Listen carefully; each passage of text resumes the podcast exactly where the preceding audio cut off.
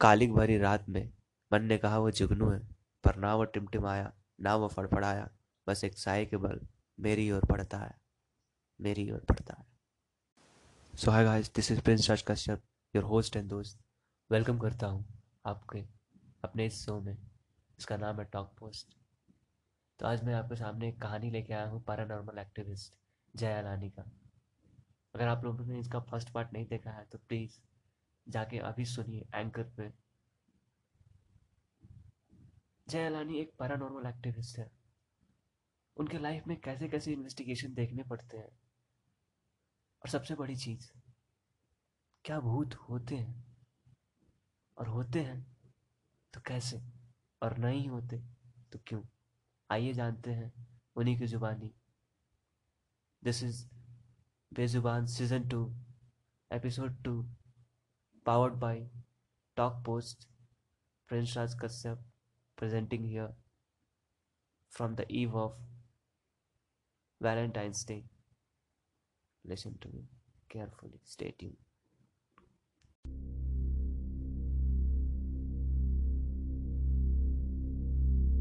कई रहस्य ऐसे होते हैं जो सिर्फ़ रहस्य बनने के लिए ही बने हैं रहस्य को रहस्य इसलिए कहते हैं क्योंकि वो रहस्य है। प्रकृति नहीं चाहती कि हमें उसका जवाब मिले। और ऐसी एक रहस्यमय रात मैंने भी गुजारी। 2015 दिसंबर, कुलधरा। जब मैंने उस जगह के बारे में पहली बार सुना था तो मेरे रोंगटे खड़े हो गए थे।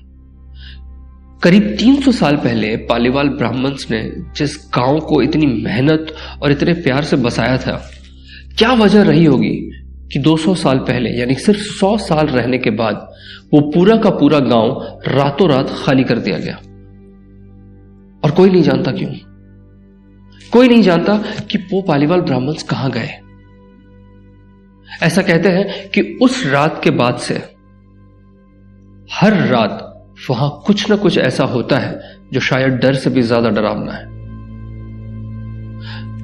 2015 में मैंने ये ठाना कि क्यों ना उस जगह को इन्वेस्टिगेट किया जाए और पता लगाया जाए कि क्या वाकई वहाँ कुछ ऐसा है। दिसंबर की उस ठंडी रात में मैं अकेला उस रेगिस्तान के बीचों बीच उस जगह को इन्वेस्टिगेट करने निकल पड़ा। मुझे याद है, मैं अपनी कार से था। कार को मैंने कुलधरा के बीचों बीच पार्क किया। हेडलाइट्स मैंने ऑन रखी थी क्योंकि वहाँ अंधेरा बहुत था। काफ़ी देर तक इन्वेस्टिगेट करने के बाद करीब रात के ढाई बजे, मुझे ऐसा लगा कि क्यों ना मुझे मैं इन्वेस्टिगेशन से एक छोटा सा ब्रेक ले लूँ। हालाँकि इस पूरे दौरान मैंने बहुत सारे ऐसे एविडेंसेस इकट्ठा किए जो अपने आप में बहुत कुछ बयान कर रहे थे। लेकिन शायद नियति को कुछ और ही होना मंजूर था। शायद अब जो होने वाला था, वो मेरे विश्वास को हिला देने वाला था। रात के करीब ढाई बजे जब मैंने अपनी इन्वेस्टिगेशन से एक छोटा सा ब्रेक लिया, मैं अपनी कार के पास गया, मैंने पानी की बोतल निकाली और वहीं रेगिस्तान की रेत पर बैठ गया। कुछ देर तक बैठने के बाद मुझे ऐसा लगा जैसे शायद मेरे सामने कोई खड़ा है। मैंने टॉर्च चलाकर सामने देखा, मेरे सामने एक भेड़िया खड़ा था। एक भेड़िया दूरी करीब 30-40 मीटर रही होगी। ज़ाहिर है, ऐसी सिचुएशन में मुझे नहीं पता कि वहाँ पर भूत है या नहीं है, या शायद भूत आएगा या नहीं आएगा, पर मुझे इतना ज़रूर पता है कि मेरे सामने एक भेड़िया खड़ा है जो हो सकता है कि मुझ पर हमला कर दे। ऐसे हालातों में मैंने वहाँ से निकलना ही बेहतर समझा। लेकिन जैसे ही मैं उठकर खड़ा हुआ, तभी मुझे एहसास हुआ कि वहाँ पर एक नहीं, छह भेड़िए थे। भेड़ियों का एक झुंड मुझसे 30-40 मीटर की दूरी पर खड़ा था और मैं सुन्न हो गया। मुझे कुछ समझ में नहीं आ रहा था कि मैं करूँ क्या। किसी तरह मैंने अपने आप को संभाला और भागकर सीधा अपनी गाड़ी के अंदर चला गया। गाड़ी स्टार्ट की और बिना समय गवाए वहाँ से निकल गया। होटल गया, सो गया।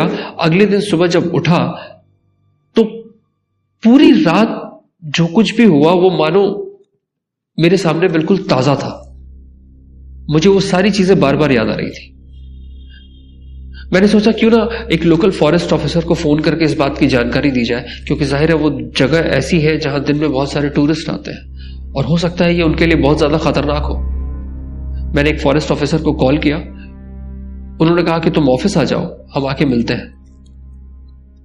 बिना समय गवाए, फटाफट तैयार होके मैं सीधा उनके ऑफ़िस गया और उनको जाके मैंने पूरी बात बताई। सो जब मैंने उनको बताया कि कल रात मेरे साथ क्या हुआ था तो बहुत ज़ोर से हंस पड़े। मुझे समझ में नहीं आ रहा था कि वो हंस क्यों रहे। मैंने मैंने कोई जोक नहीं सुनाया था उन्हें। तब उन्होंने मुझसे कहा कि रेगिस्तान में भेड़िए नहीं होते। बात तो उनकी सच थी। पर उस रात जो मेरे साथ हुआ, वो क्या था?